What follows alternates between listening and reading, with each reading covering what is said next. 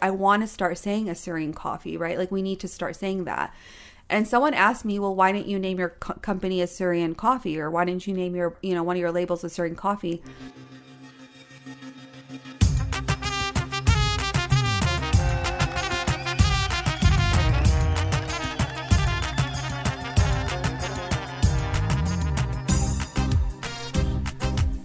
Hello, friends. This is Steve, and welcome to episode 144 of the Assyrian Podcast. 144 episodes have gone by, and we continue to find stories across the globe of people who have found their passion and have made a difference with it. There is a lot to be optimistic and hopeful about when I think about all the different people we've had on this podcast. What are the things that you are into? We all have some sort of a driving passion or thing that we get excited about in a unique way. Is it writing, singing, running your own company? What gives you a jolt of energy? Maybe it's coffee. As an Assyrian, coffee and tea have played an integral part of our lives. Tell me you aren't overjoyed when you walk into an Assyrian home and you know there's boiling hot tea and coffee with pastries ready to go. Today's guest, Atina Alkes, will take us into the history of coffee and why she started her own coffee company called Tea Coffee. Atina is thinking about coffee and tea not just as liquids, but as life changing experiences that remind us of all the goodness we get to experience every day. And she'll also connect us with our Assyrian roots and help us get a little pep in our step. Atina is an awesome example of an Assyrian entrepreneur who's tying her passion into her heritage, and today we get to hear all about it. But before that, a few other notes. Do you know someone who should be on the Assyrian podcast? Go to our website, www.assyrianpodcast.com, and let us know. We'd love to hear from you. The Assyrian podcast is all about covering stories within the Assyrian world that many haven't heard about. Um, we want to bring those stories to light and share in all the awesomeness of our community. Support for this week's episode of the Assyrian Podcast is brought to you by Tony Kalogerakos and the injury lawyers of Illinois and New York. If you know anyone that's been in a serious accident, please reach out to Tony Kalogerakos. Tony has been recognized as a top 40 lawyer and a rising star by Super Lawyers publication and has obtained multiple multi million dollar awards. Tony can be reached at injuryrights.com or 847 982 9516. This episode is also sponsored by the Oshana Partners, a husband and wife real estate team. Are you considering purchasing or selling a home in Arizona or California? John and Rita are available to help make your next real estate decision into a seamless transaction. Contact the Oshanas at 209 968 9519. Get to know them by checking out their website, theoshanapartners.com. And now, the moment we've all been waiting for. Here is the interview with Atina.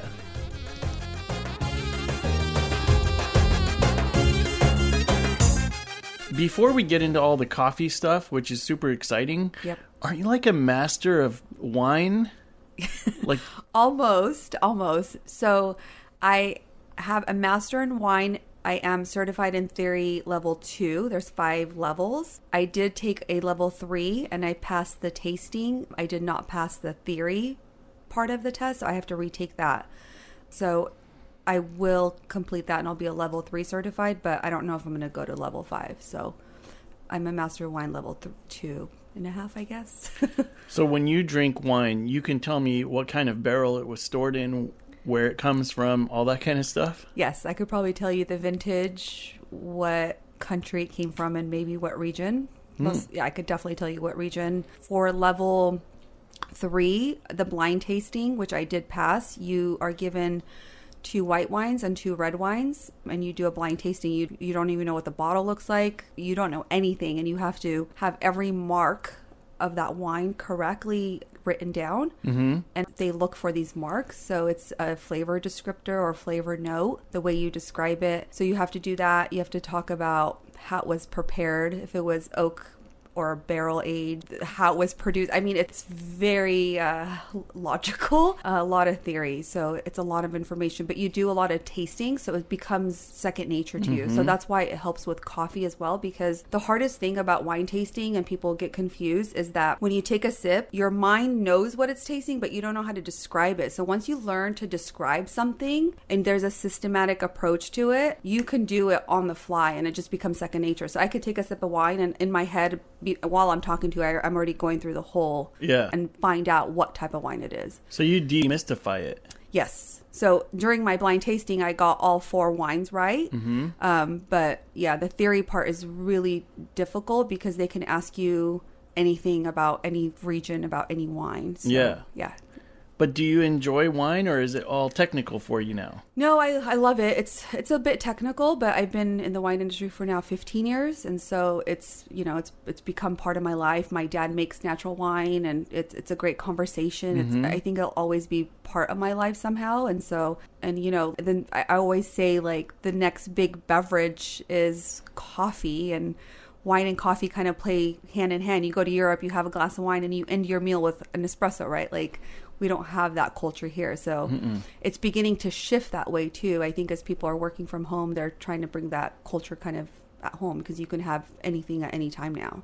Mm-hmm. So it, it is technical, it can become t- technical, but when you think about wine, it's such a romantic industry to work in, right? Like you're growing an agricultural product and you're picking the grapes from the vineyards and there's this whole like romanticism to it and you're bottling the wine and you're drinking it and there's a story behind it and you know, you can tell everything about it. So, yeah, beautiful. The thing is, is I always knew you were into wine. That you, I know you worked in that industry, and you still do work in that industry. And then to see how excited you've gotten over coffee to launch your own company, you shared a little bit about that relationship. Do you have more to share there of the the connection between those two for you, or were they totally separate? I think they were separate, but somehow they became one in a sense, I guess, because they're both beverages. They're both part of my life. They've always been part of my life. Like the wine part is my dad, the coffee part is kind of my mom. So mm-hmm. it's a mixture of everything. So it's kind of what I've been, what I grew up with, right? So it's become me in a sense, I guess. And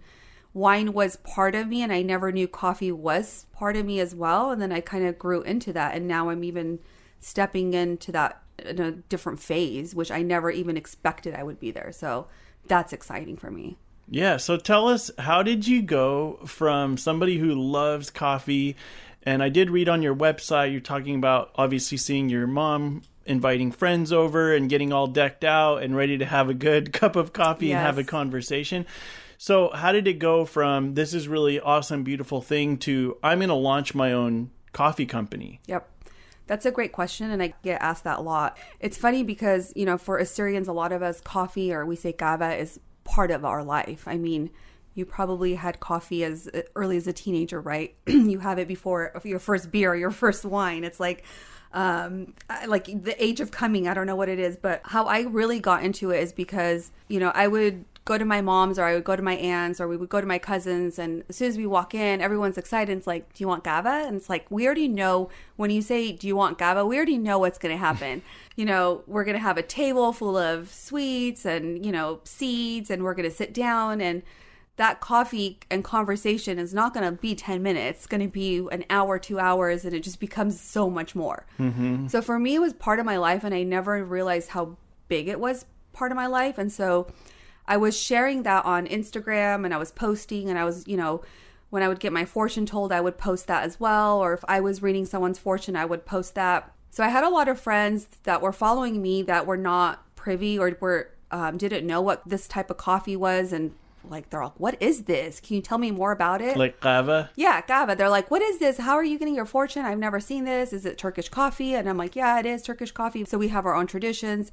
And so I just kept people kept asking me and asking me and it was non-Assyrian people that or you know, not even non-Assyrian but people that didn't even know about it or the traditions of it. And so one day I was just kind of sitting on my couch at home and I got an Instagram ping and one of my friends said, "Hey, I'm really interested about this Gava thing you keep posting like can you give me a call one day? I just want like, I really love coffee and I want to know more about it. And I literally read that and an hour later I was on GoDaddy. I was Mm-hmm. on on LegalZoom. I mean, I was I had an idea and in a week I had everything written out and what I wanted. So that's how that was the catalyst that kind of drove me is people asking questions and then I found okay, there's there's something to solve there. There's a problem to solve there. People don't know about this. And the crazy thing is it was the original method of how coffee was prepared when it was first founded. Why are we not you know, why is nobody talking about this? It was the first way coffee was ever prepared, and you can talk to the biggest. What does that mean? So go, go through like step Yeah. by step. So, coffee was founded, and I'll, I'll tell you a fun fact because I love fun facts. If you don't know, coffee was founded in Ethiopia. Uh-huh. Um, there's there's multiple stories, but the, the story that's you know really prevalent is the one in Ethiopia, and it's these two farmers, and they had a herd of goats, and the herd separated, and one herd was walking faster or working harder, and you know, doing a little things a little bit quicker with a little bit more oomph and a little more, more pizzazz. And then the other group was just kind of like, eh, there. So the farmers started realizing this behavior and they're like, what's different? Like, they're both hurting, but they're on this side. Well, they realized the goats that were a little bit more hyper and more active and had more energy were eating these berries that were unknown to them. And so they started kind of just experimenting with them. And then they realized, oh, this gives you energy. And so, a fun fact about wine and coffee, too, is back then, coffee, there's no terminology for coffee. So, everything was dark colored beverage was called wine. So, not only wine was called wine, but coffee would have been called wine at that point, it wouldn't have mm-hmm. been called coffee. So at that point, I think it was the king of Ethiopia gifted the beans as a gift to the sultan of the Ottoman Empire at that point and the Ottoman gave the Sultan at that time gave it to his kitchen and played with recipes, and then they just put the coffee grounds over some flame with some water, and they boiled it, and they said, "Oh, this becomes a beverage." So that's how the idea of coffee and the way coffee was discovered and the brewing of it, right? Like it was just, all they had was water, a flame, and copper was used at that point. So copper pot and the coffee. That's it. Simple. So, the the goats got juiced, Yes. and the farmer knew something was different. Yes. So yes. So and we, then we all became addicted to coffee. yes, all because of a goat, That's wild. right? And you don't hear that story. So I never would have figured that out. So yeah. that's the cool thing with coffee and the thing that draws me into it. It's like you and I are sitting here, you're having some coffee, I'm having, you know, coffee and we're having conversation and I'm telling you a story that you've never heard. So mm-hmm. That's my whole thing with my coffee is I want people to sit down, have my coffee and talk about the label and talk about these stories and have someone say, "Hey, I've never heard that. That's so cool. I want to tell someone else that." Right? Like how can you not wait until you tell someone that story now? I'm right? Like, excited, So yes. yeah, so it's it's things like that. So coffee's exciting. It's actually funny too. It's a funny story. It's a hilarious story. because I mean, everybody at work, like we all drink coffee to go faster.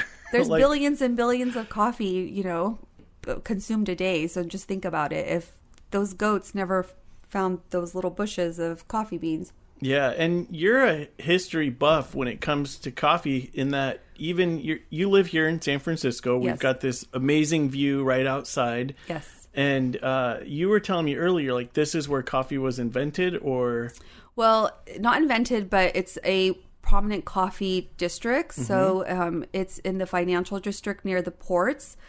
Back in the day, this actually used to be called Port City, this area where all the ports were. And Hills Brother, Folgers Coffee, all those big, big coffee names were all actually founded in this neighborhood. In addition, back in the day when coffee was exported and imported, all of the world's coffee exports came through San Francisco, like right in front of my house. It's just crazy. And the way I discovered that was I was at a friend's house, Edith, and they uh, at her apartment they have this little library section where they have free books, and I always stop by and I always make sure I check it out. And there was a book called Port City, and swear to God, this is a true story. I opened it up, and the first page I got to was about my neighborhood, and I'm like, oh, this book is meant for me.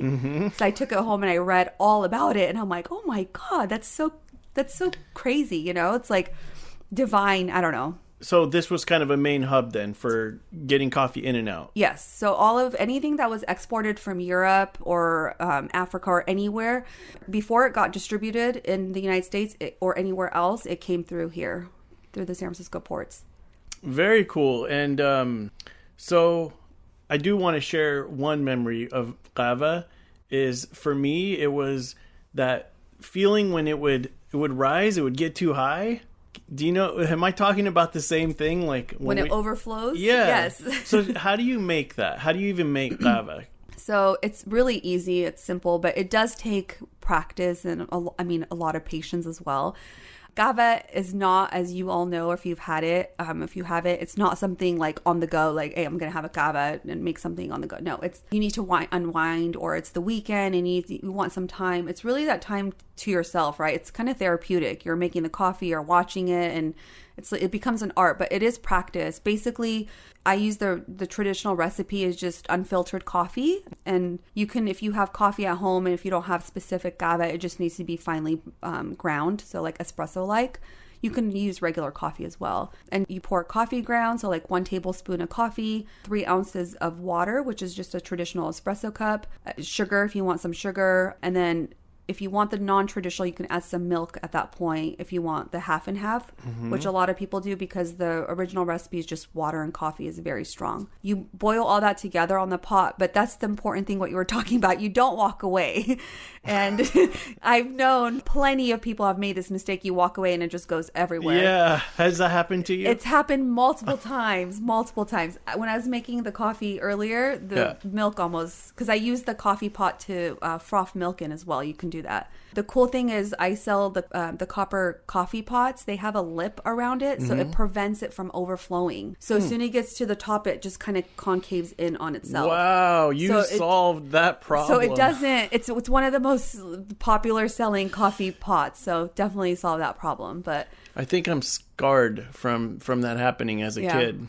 Because Yeah. you're, you know, my mom would assign me to go do that that one job. It's like bushala. You can't stop Yeah. like stirring it. Like gava, you can't stop watching it. You have to watch it. if you walk away, even for like ten seconds, No. you're like, "Oh, this Yeah. isn't ready," and then you no. turn around. Yeah, it's and quick. It's over. it sneaks up on you. So going back, you had that idea. You bought the GoDaddy, the legal. What what all did you start building? So basically, at that point, this was four years ago. So this was in 2017 when I established it, August 2017. My idea at that point and my mission was to just start kind of educating people on hey, do you guys remember this is how coffee was made? In addition, there's also fortune you can have with your coffee. Like, how cool is that? And for me, the problem was people didn't know what they needed, how to make it, and where to buy it. And so what I did was put all those together. And so I had tea coffee in 2017. At that time, I was just selling one coffee blend, and it was Gava blend, and it was a starter kit you can buy. So everything you need to make coffee or Gava at home and have Gava at home. So I would sell the the kit, or you can buy the Gava alone, and because you you know a lot of people have the cups and stuff at home, buy the Gava. So um, the kit was really to design to introduce Gava to people who've never had it, people who are interested in coffee and want to learn more or, or other ways of brewing. And third was really just to tell people and start telling people about my culture and how we enjoy it. It's literally part of our culture. It's who we are, right? Mm-hmm. Like that's how I feel. And so that's what my focus was. And I had other ideas for the business. I just didn't know where it was going. And so I just kind of let it go. And original idea was just to have a kit, a starter kit, just to get people kind of Just for fun, kind just of for thing. fun. Yeah. And then I want to hear more about how you built up your your coffee brand and tea coffee.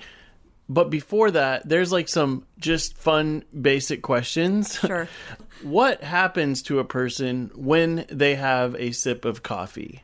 That's a great question. So, first of all, happiness happens. Mm-hmm. you get a smile on your face. No.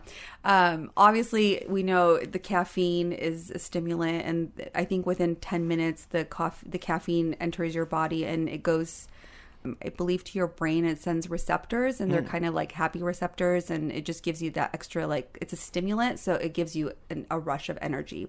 And coffee has an average about 140 milligrams of caffeine in it and tea like a regular tea would have 70 milligrams of coffee of, mm-hmm. of that just to give you an idea so it really it's a stimulant and it gives you energy and then obviously that's temporary and then it kind of comes down so And so that's why people love it so much that it's that rush hit. yeah, it's that you know you you realize when you take it and i mean you're sitting down working and then all of a sudden you have this like oh i can get this done and you're typing quick and you know you just feel this boost of energy. So that's what the receptors are at that point. The caffeine is working with the your receptors in your brain and that's what's being released.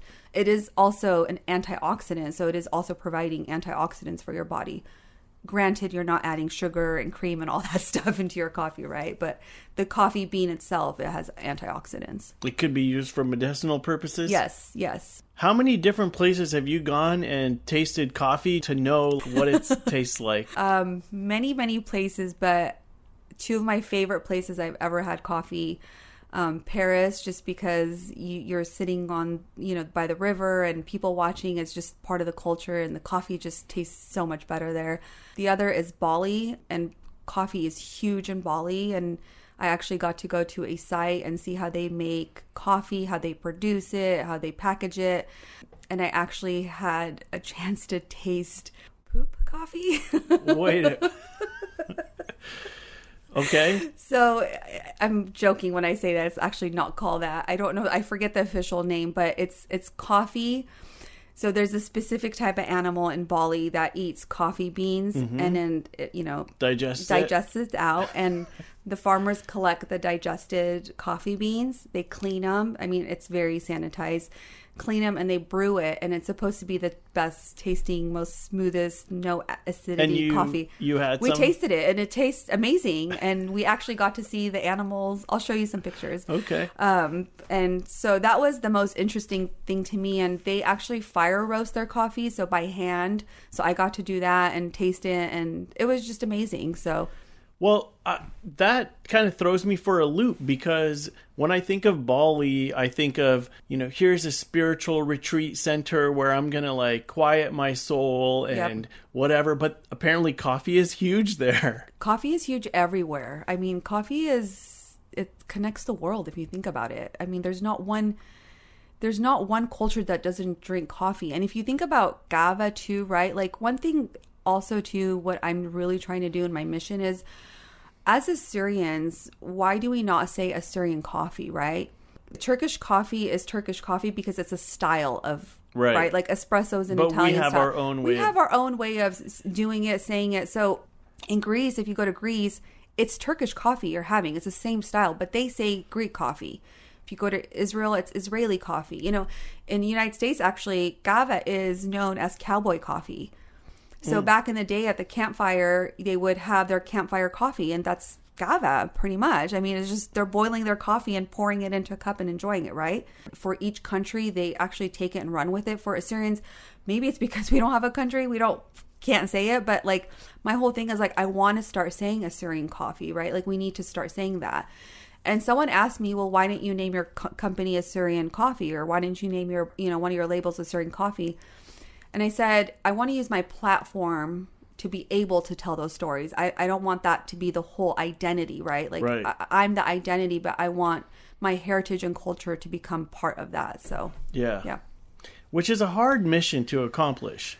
Very hard, especially because it's such a saturated field, coffee. You know, there's all these brands out there and everyone's competing. And so, how do you become different and how do you set yourself apart, right? So, that's really important.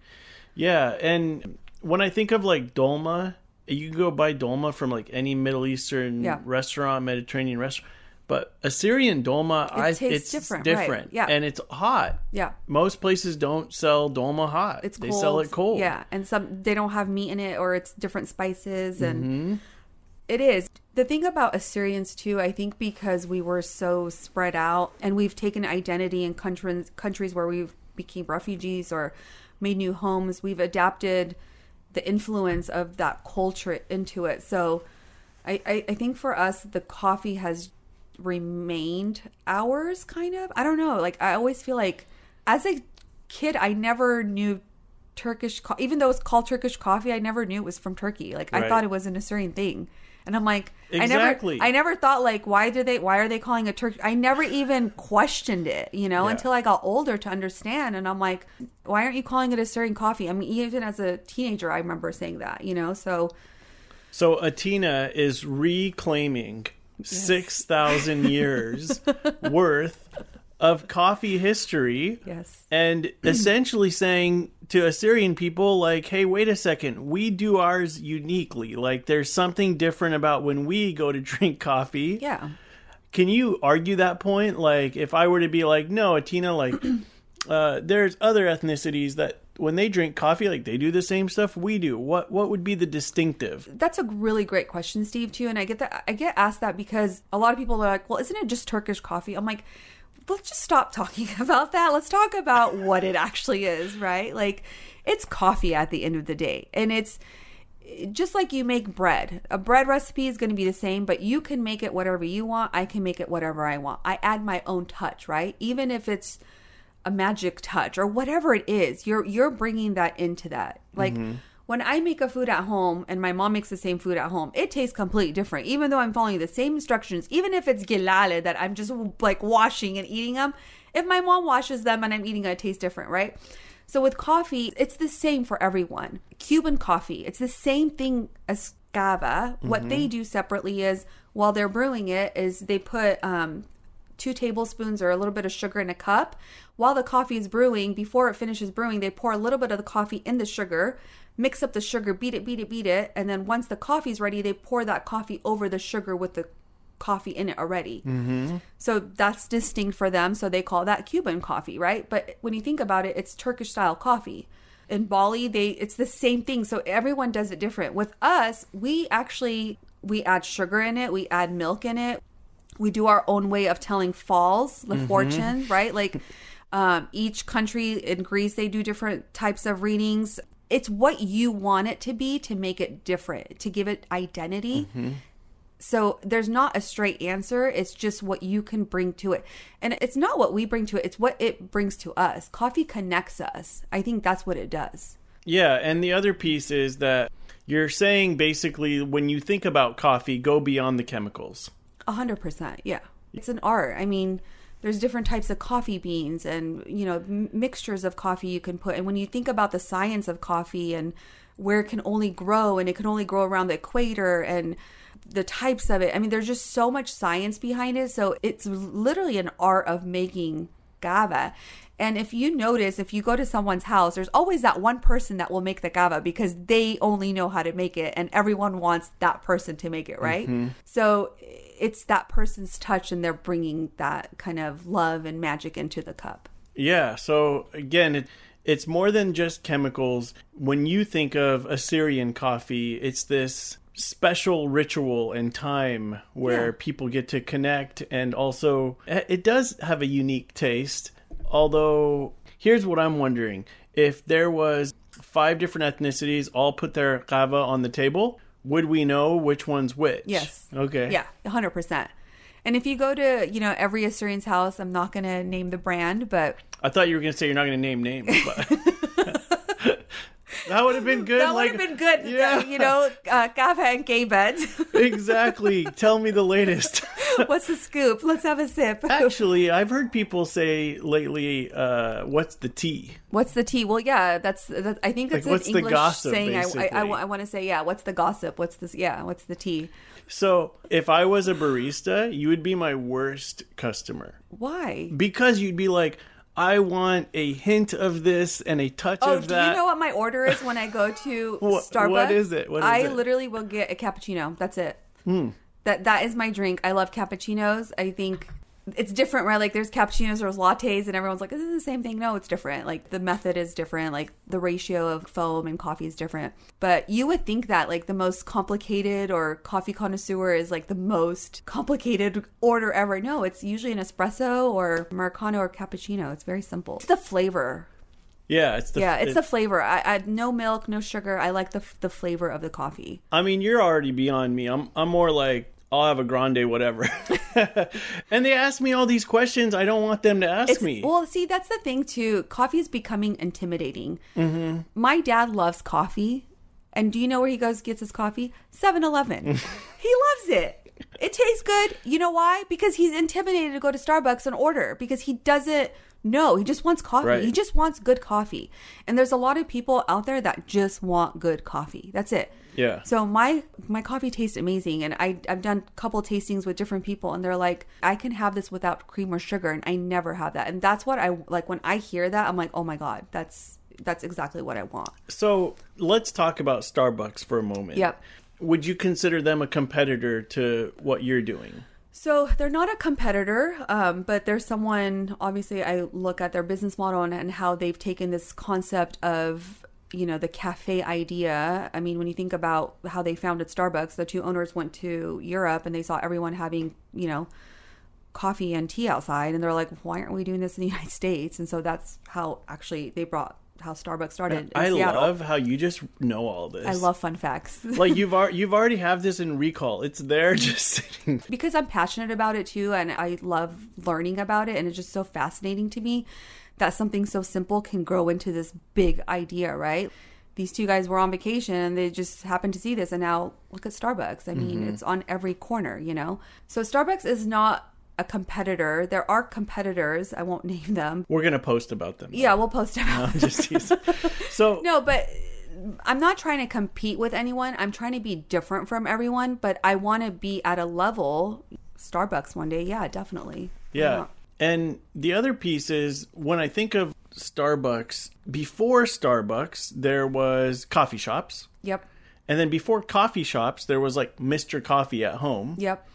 So are you able to like trace the evolution of societally in America at least what has happened with the coffee industry and what's the next thing coming? Is it what you're doing where it's this very unique, refined, it's probably not something that at scale you're going to try to take over the world. Yep. But you'll have an impact because people know Yeah. you and they know what you're about and they know what you're doing. So yeah, share with us. You know, that's a good question. Well, the evolution of coffee is just interesting overall, anyway. When you think of coffee and you look at the different parts of the world, how different it is, right? Here in the United States, it's grab and go and mm-hmm. on the go, and people don't want to make coffee at home and they rather pay the five, six dollars a day. And the evolution of that has changed. And I think Starbucks was a big component of that, I think, right? It kind of made that like pivot. It pivoted everyone to that culture of having coffee outside your house. Where before, I mean, who really had coffee back then? It was people that were going to work. You know, millennials and younger generations weren't really having coffee. It wasn't a big thing to do. Espressos weren't big. I mean, there was, you know, you had your small coffee shops. You know, I mean, I never had coffee in high school. Did you have coffee that the first time I ever had coffee, I remember. I was at the Catholic Church in Turlock at Uh-huh. Assyrian school, and we had they gave us pizza in the um, hall. pizza and coffee? no, no, no. They didn't give us coffee. They gave us pizza, but Mm-hmm. they always had coffee in the back, and the teachers would always have their styrofoam cup filled with coffee, and it smelled so good. And I'm like, I'm gonna go back there one day, and I'm gonna make myself a cup. Wow. So I went back there without anyone knowing, and I made myself a cup. And I remember I poured so much creamer in it; it was like looked white. And so that was- rebellious Atina. I was, I was like, I don't want pizza. I want coffee. Did and you get so- caught? No, I Wow. went literally. I made myself that. That was my first time I had coffee. So, so did you sleep that night? Probably not. I was so excited, and I was like, I didn't like the taste of it at first, but then I think that's why I kept putting creamer in it. So, anyways, going back to the evolution of it, right? Like it was Folgers. Like people were making it was like you know the coffee makers, the traditional coffee makers, and coffee has always been one of the largest. I think it's the lar- third. Don't quote me. I could be mistaken, but I think it's the third largest traded commodity in the world. Mm. Think about that Big business. think about that. Third, I don't like that's just huge, right? I think oils or oils like one or two, but like coffee is up there. And when you think about the number of cups of coffee that are drunk every day and consumed every day all over the world, the evolution here in the United States has changed from in-house to cafe to kind of back in-house and COVID has kind of put that back kind of that tradition of making coffee at home enjoying it and bringing that culture of coffee back into your house. I haven't done much research, but I think in the 70s it was fairly quiet. In the 80s and 90s is when kind of the punk rock culture in Seattle happened and we saw this boom of coffee shops and you know in this I think 70s is when Starbucks popped up too. So we saw this big boom and then in It's the ni- really that old, huh? It's pretty old, yeah. And, you know, we had Peet's Coffee here in Oakland coming up. So we had all these big coffee names. But it was interesting because Folgers was still around. And there's another company called Green Mountain. And I think they're the largest coffee distributors around, if, not in the United States, in the world. You don't hear about them, but they're everywhere. And so, it, you know, it was an in home, at home. And I, I think the coffee cafe culture has just becoming, it's booming more and more. And if you look at the coffee industry reports, it's showing a growth actually, not a decline, where you're seeing a decline in maybe wine consumption or beverage consumption for whatever reasons health or you know finance reasons. We're seeing a actually a boom and a rise in coffee consumption and also investment in coffee. So in the next couple years even though covid is actually closing businesses you'd be surprised to see how many coffee shops are popping up. Mm-hmm. Because everyone's home and a neighborhood coffee shop makes sense, right? You want to go down the street and grab some great coffee and come home. Yeah, So- like little pop up shops. Exactly, yeah. So you're getting a lot of those. You get a lot of, you know, the the trucks and I've even seen people on bikes, you know, selling espressos. So it's it's becoming really driven by consumer behaviors. You're selling to where the consumer is going. Mm-hmm. Which aligns perfectly to what you're wanting to do. Correct. because you are not just opening up sort of a generic coffee place. So probably people from all over the world you, you can find uh, that are going to be interested in what you're doing. Yeah, I mean, I would love to be global and I would love to be a global brand. That's eventually my goal. I think every brand wants to be global, right? Brand recognition is important. I think for me, I just want people to know about my coffee and that they can get good coffee and also, you know, get good fortune. And mm-hmm. that's so cool, right? Like, I don't know. I noticed that on your website that the fortune telling piece comes up a lot. Yep. Share more about why you've included so much around that. Yeah. So for me, when you asked me that first question in the beginning, like how did I get into coffee and, you know, my mom and growing up, I mean, as an Assyrian, you know, all of us have experiences at one time or another.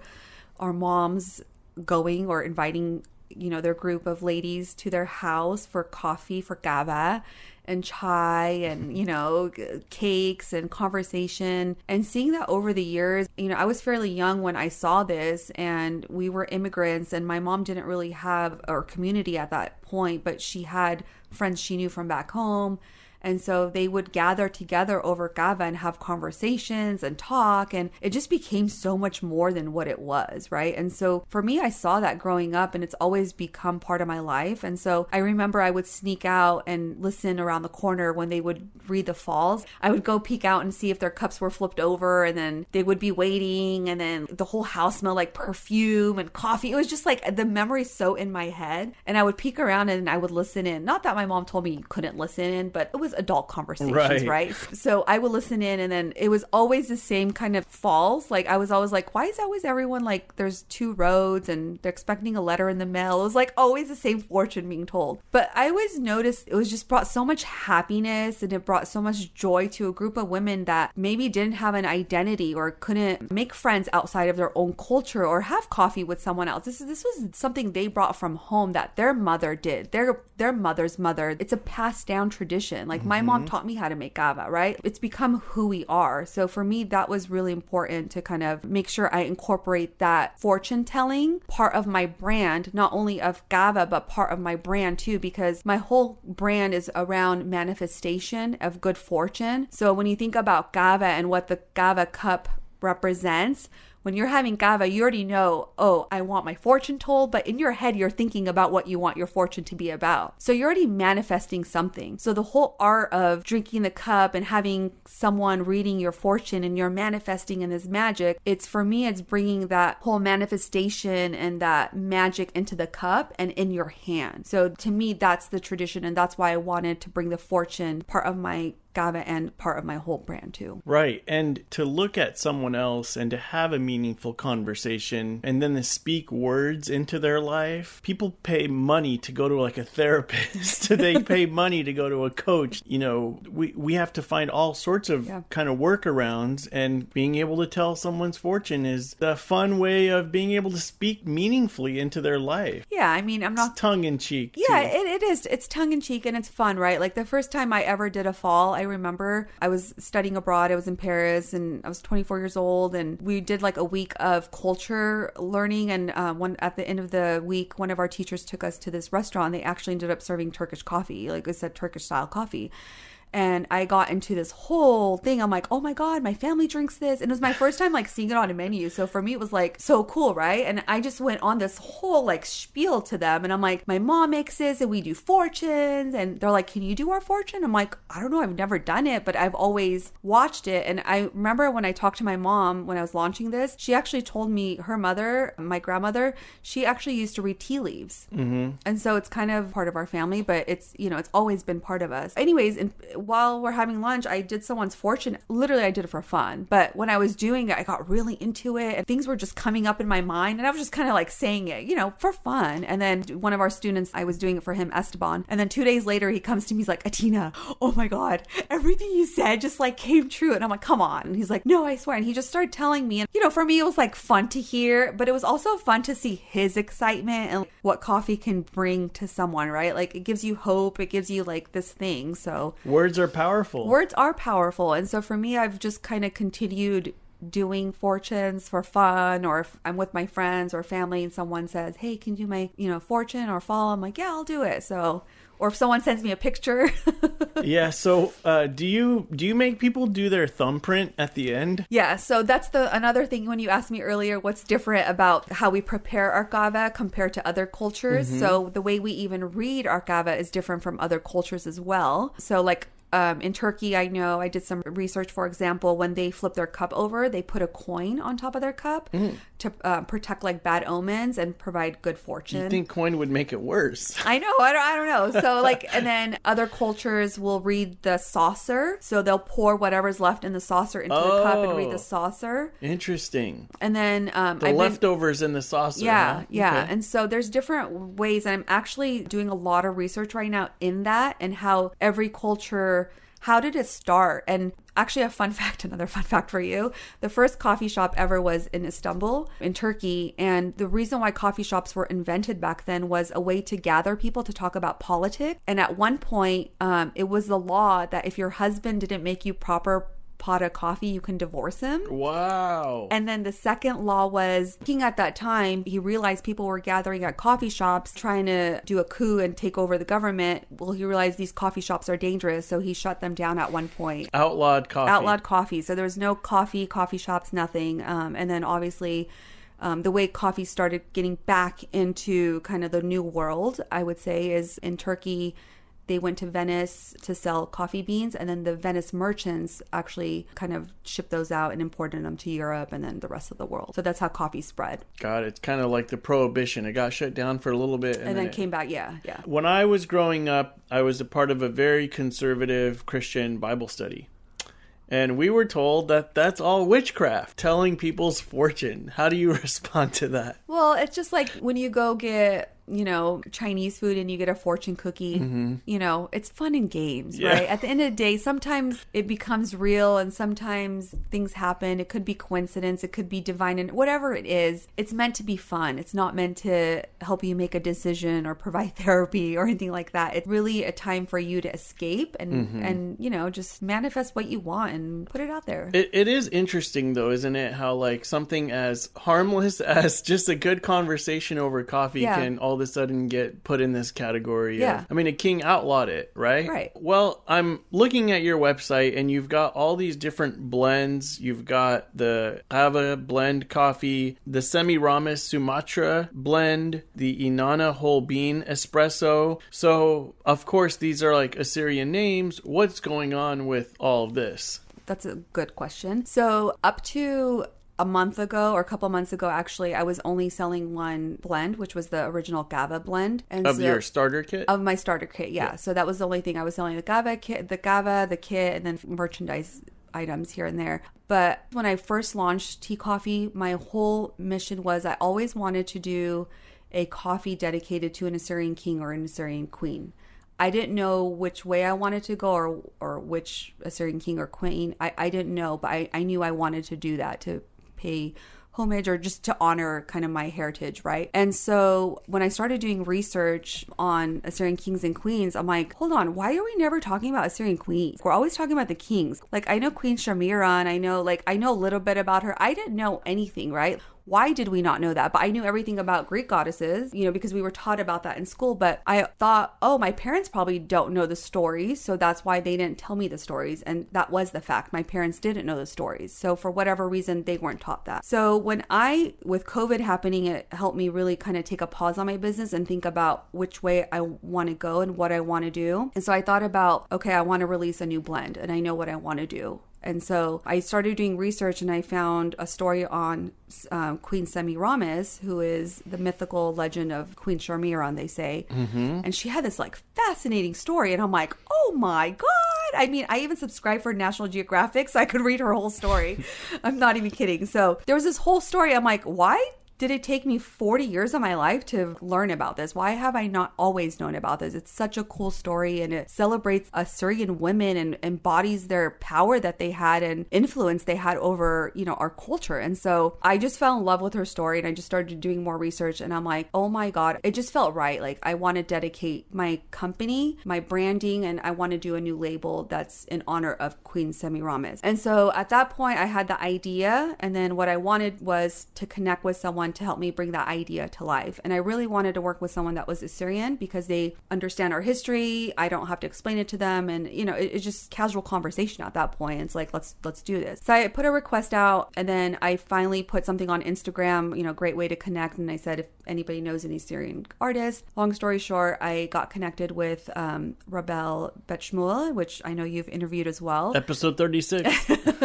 and so he and I got connected and we had discussions back and forth forth and I told him what my idea was. And then the thing I loved about Rabel was he asked me some questions that I wasn't able to answer. And he, you know, told me we should think about rebranding. And I said, I didn't think about rebranding. I was just thinking about releasing a new blend. But you're right, I need a rebrand. And so I put a pause on everything. We rebranded the whole company. And then I'm excited to say that he and I worked on two new blends, two new labels. So Queen Semiramis will be the new new blend that will be used for pour over. So it's not a gava. It, it is a coffee, but it's not for gava making. It's you can brew it however you want, but it's made for pour overs. And then the Inanna blend is a whole bean espresso, so you can ground it to espresso or however you like. And that's paying honor to Queen Inanna, who's also the mythical legend of Ishtar. And so my whole idea is to sell these coffees. So it'll be the gava blend, the Semiramis blend, and then the Inanna blend to tell the stories of each of those, right? The Gava. What's behind the label? What's Gava? Queen Semiramis. Who's Queen Semiramis and why have we not known her?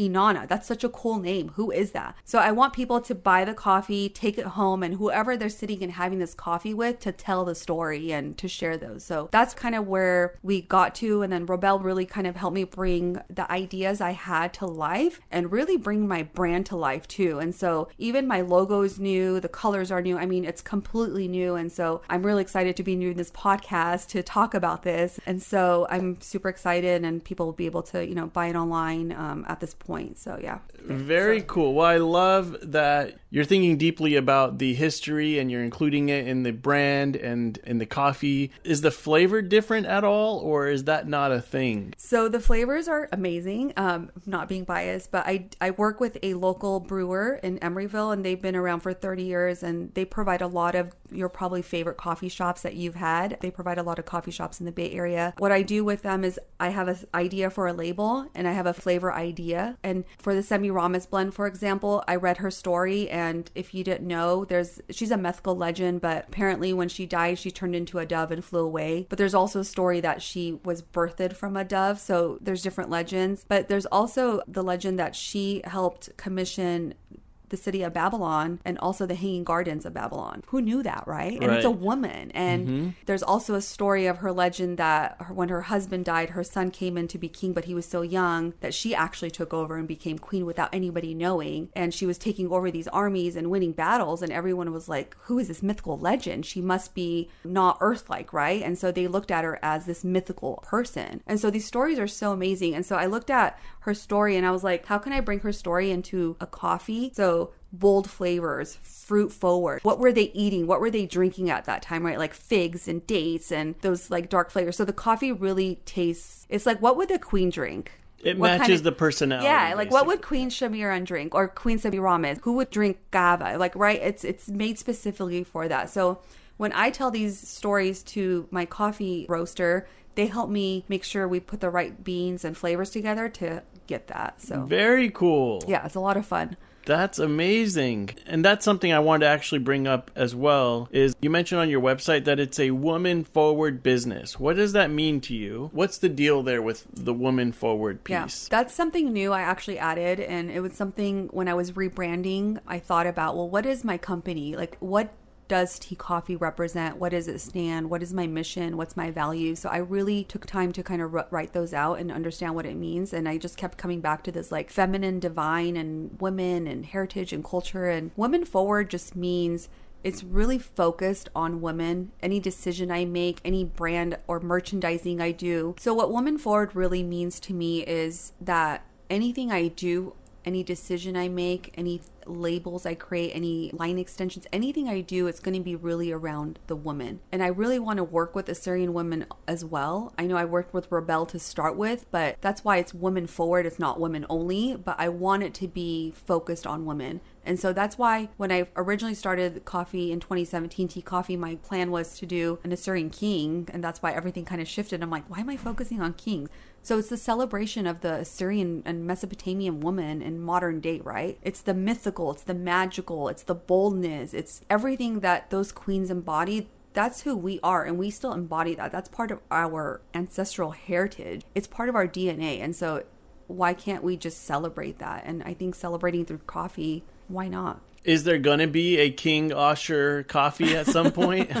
Um, yes, I think there will be. I have a lot of plans and ideas, and just I'm so excited and I'm so ready to do this. And there will be, and there will be a, a decaf as well. And I get asked a lot, like, what does tea coffee mean? And are you going to sell tea? And the answer is yes, because chai is also a big part of our heritage and our culture. And so I would love to get into tea one day. Yeah. Good. And that actually leads to this other question, which is where do you see it sort of in the next few years? So I see myself right now in the immediate future just focusing on e commerce and really kind of the retail with hopes of getting a storefront in the next year or so. But eventually I'd love to be a global brand and, you know, just like Folgers and Peet's Coffee, like I want people to know who tea coffee is and I want people to understand what I represent and who I represent. And, you know, I think the rebranding is really helping me kind of work on that and make sure that I get that messaging across. So right now my focus is um releasing these two new blends, relaunching my whole brand and the new Gava rebranding as well. And then I have some new merchandising items too that I'll be selling as well. And then my ultimate goal is to really collaborate with other Syrian artists to do different projects, right? So I have an idea of doing a tea set collection, finding four different Syrian women artists and each of them designing a cup, you know, things like that. And then one thing I will tell you is that I am working on a book, a fortune telling book. So if you can't have your fortune told and if you're having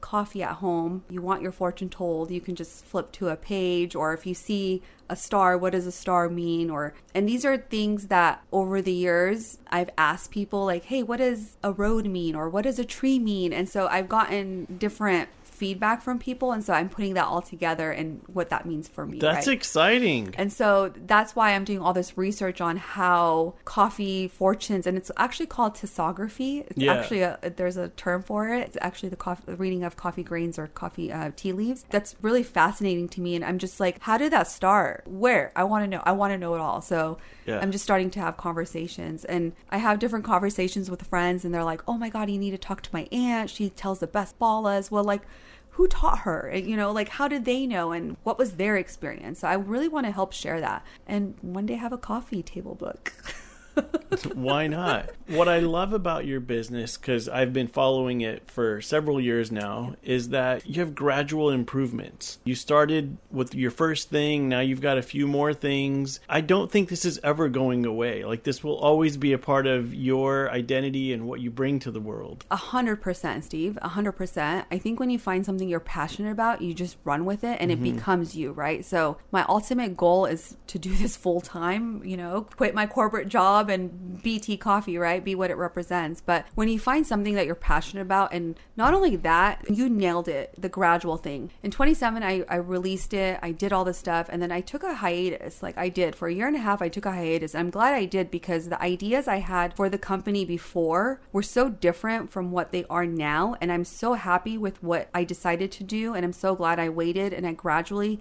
did what I did because I took time to research and also what do I want? Like I don't want to just make money. It's great. At the end of the day, I, I'll sell a couple coffees. I'll I'll do this, but how am I giving back? What am I doing to help my people? How am I helping? So I have a, a, sustainable or like a corporate responsibility mission statement too that I wrote, you know, wrote out and it's all about people, planet, and product and what that means and specifically. So I'm using that to help the growth of the business and actually build a sustainable business model that will help me not only have a platform to have a voice, but a product to tell the story of Assyrians through coffee, right? Like how cool would that be?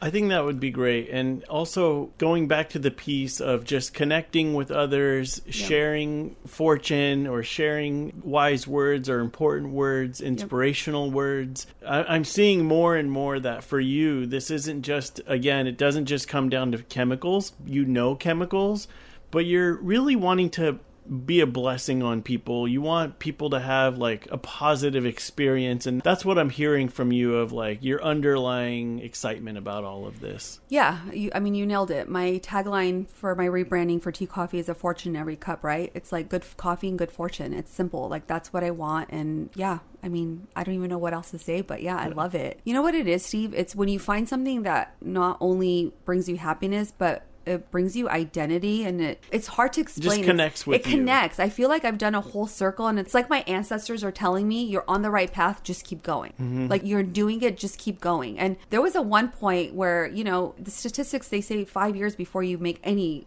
return on income or uh, revenue on your business. And I'm still building out a small business and there was a lot of times where I wanted to give up and I'm like, "Oh my god, I've lost so much money or I invested like this isn't going anywhere." But there was always something like pushing me and then I was like, "Wait, wait, I just spent 15 years in wine. Why am I getting in coffee? I should just stick. But no, when it feels right, you just kind of go with your gut feeling, your intuition.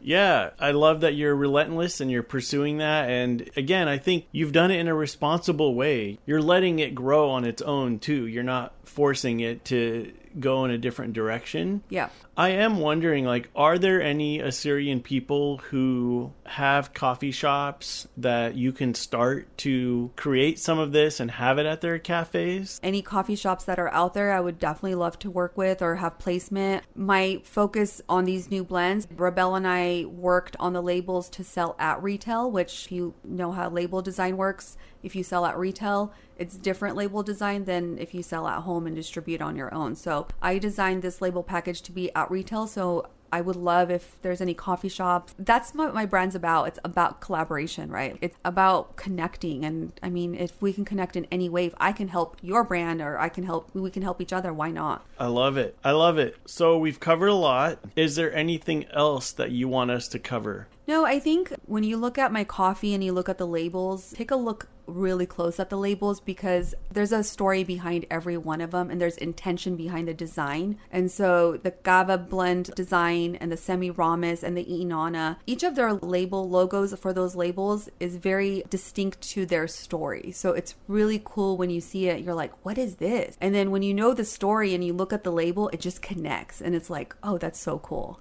So to me, I think I would love to call that out. You're getting people super excited about this. And I hope your new website's ready to go because they're all going to be wanting to order.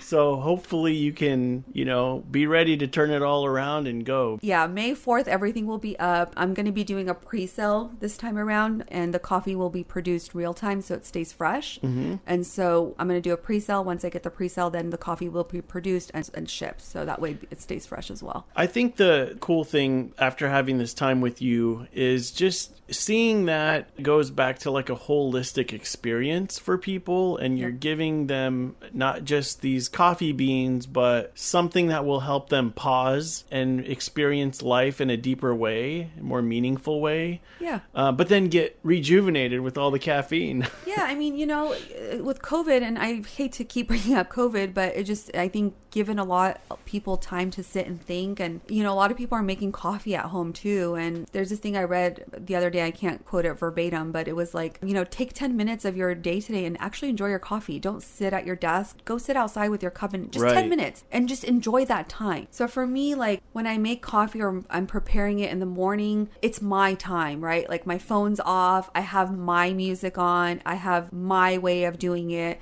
I'll wake up and I'm like, you know, today I want to make this. So it's bringing that experience home and making it your own, right? So I think that's the most important thing. And we're doing that so much more. So, thing with coffee too is you can make it your own and have it your own or you can share that time with someone else well. And then, then it becomes like a conversation right? So you can make it whatever you want it to be and that's the beautiful thing about it. Well, I've been enjoying this coffee that we've got that you made mm-hmm. earlier, so Good, thank I'm you for that. of course. One of the things we ask everybody who's on the Assyrian podcast is if there's one thing you could say to all the Assyrians who are listening all over the world, what would you say? ooh that's a tough one We have listeners in Australia, in the UK, in Iraq, everywhere. Well, first, thank you for listening. I think this is an amazing platform to get everybody connected. I would just say keep doing things like this, right? Keep opening up businesses, open up podcasts, do things that help us just stay connected and help each other. I mean, at the end of the day, we have each other. That's all we have, right? We don't have a country, we don't have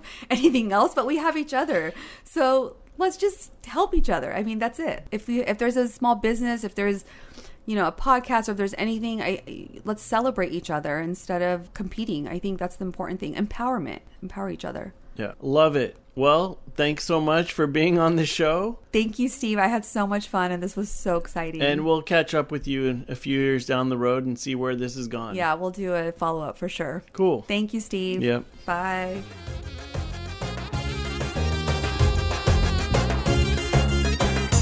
Thank you as always for listening, and please remember to subscribe to the Assyrian Podcast.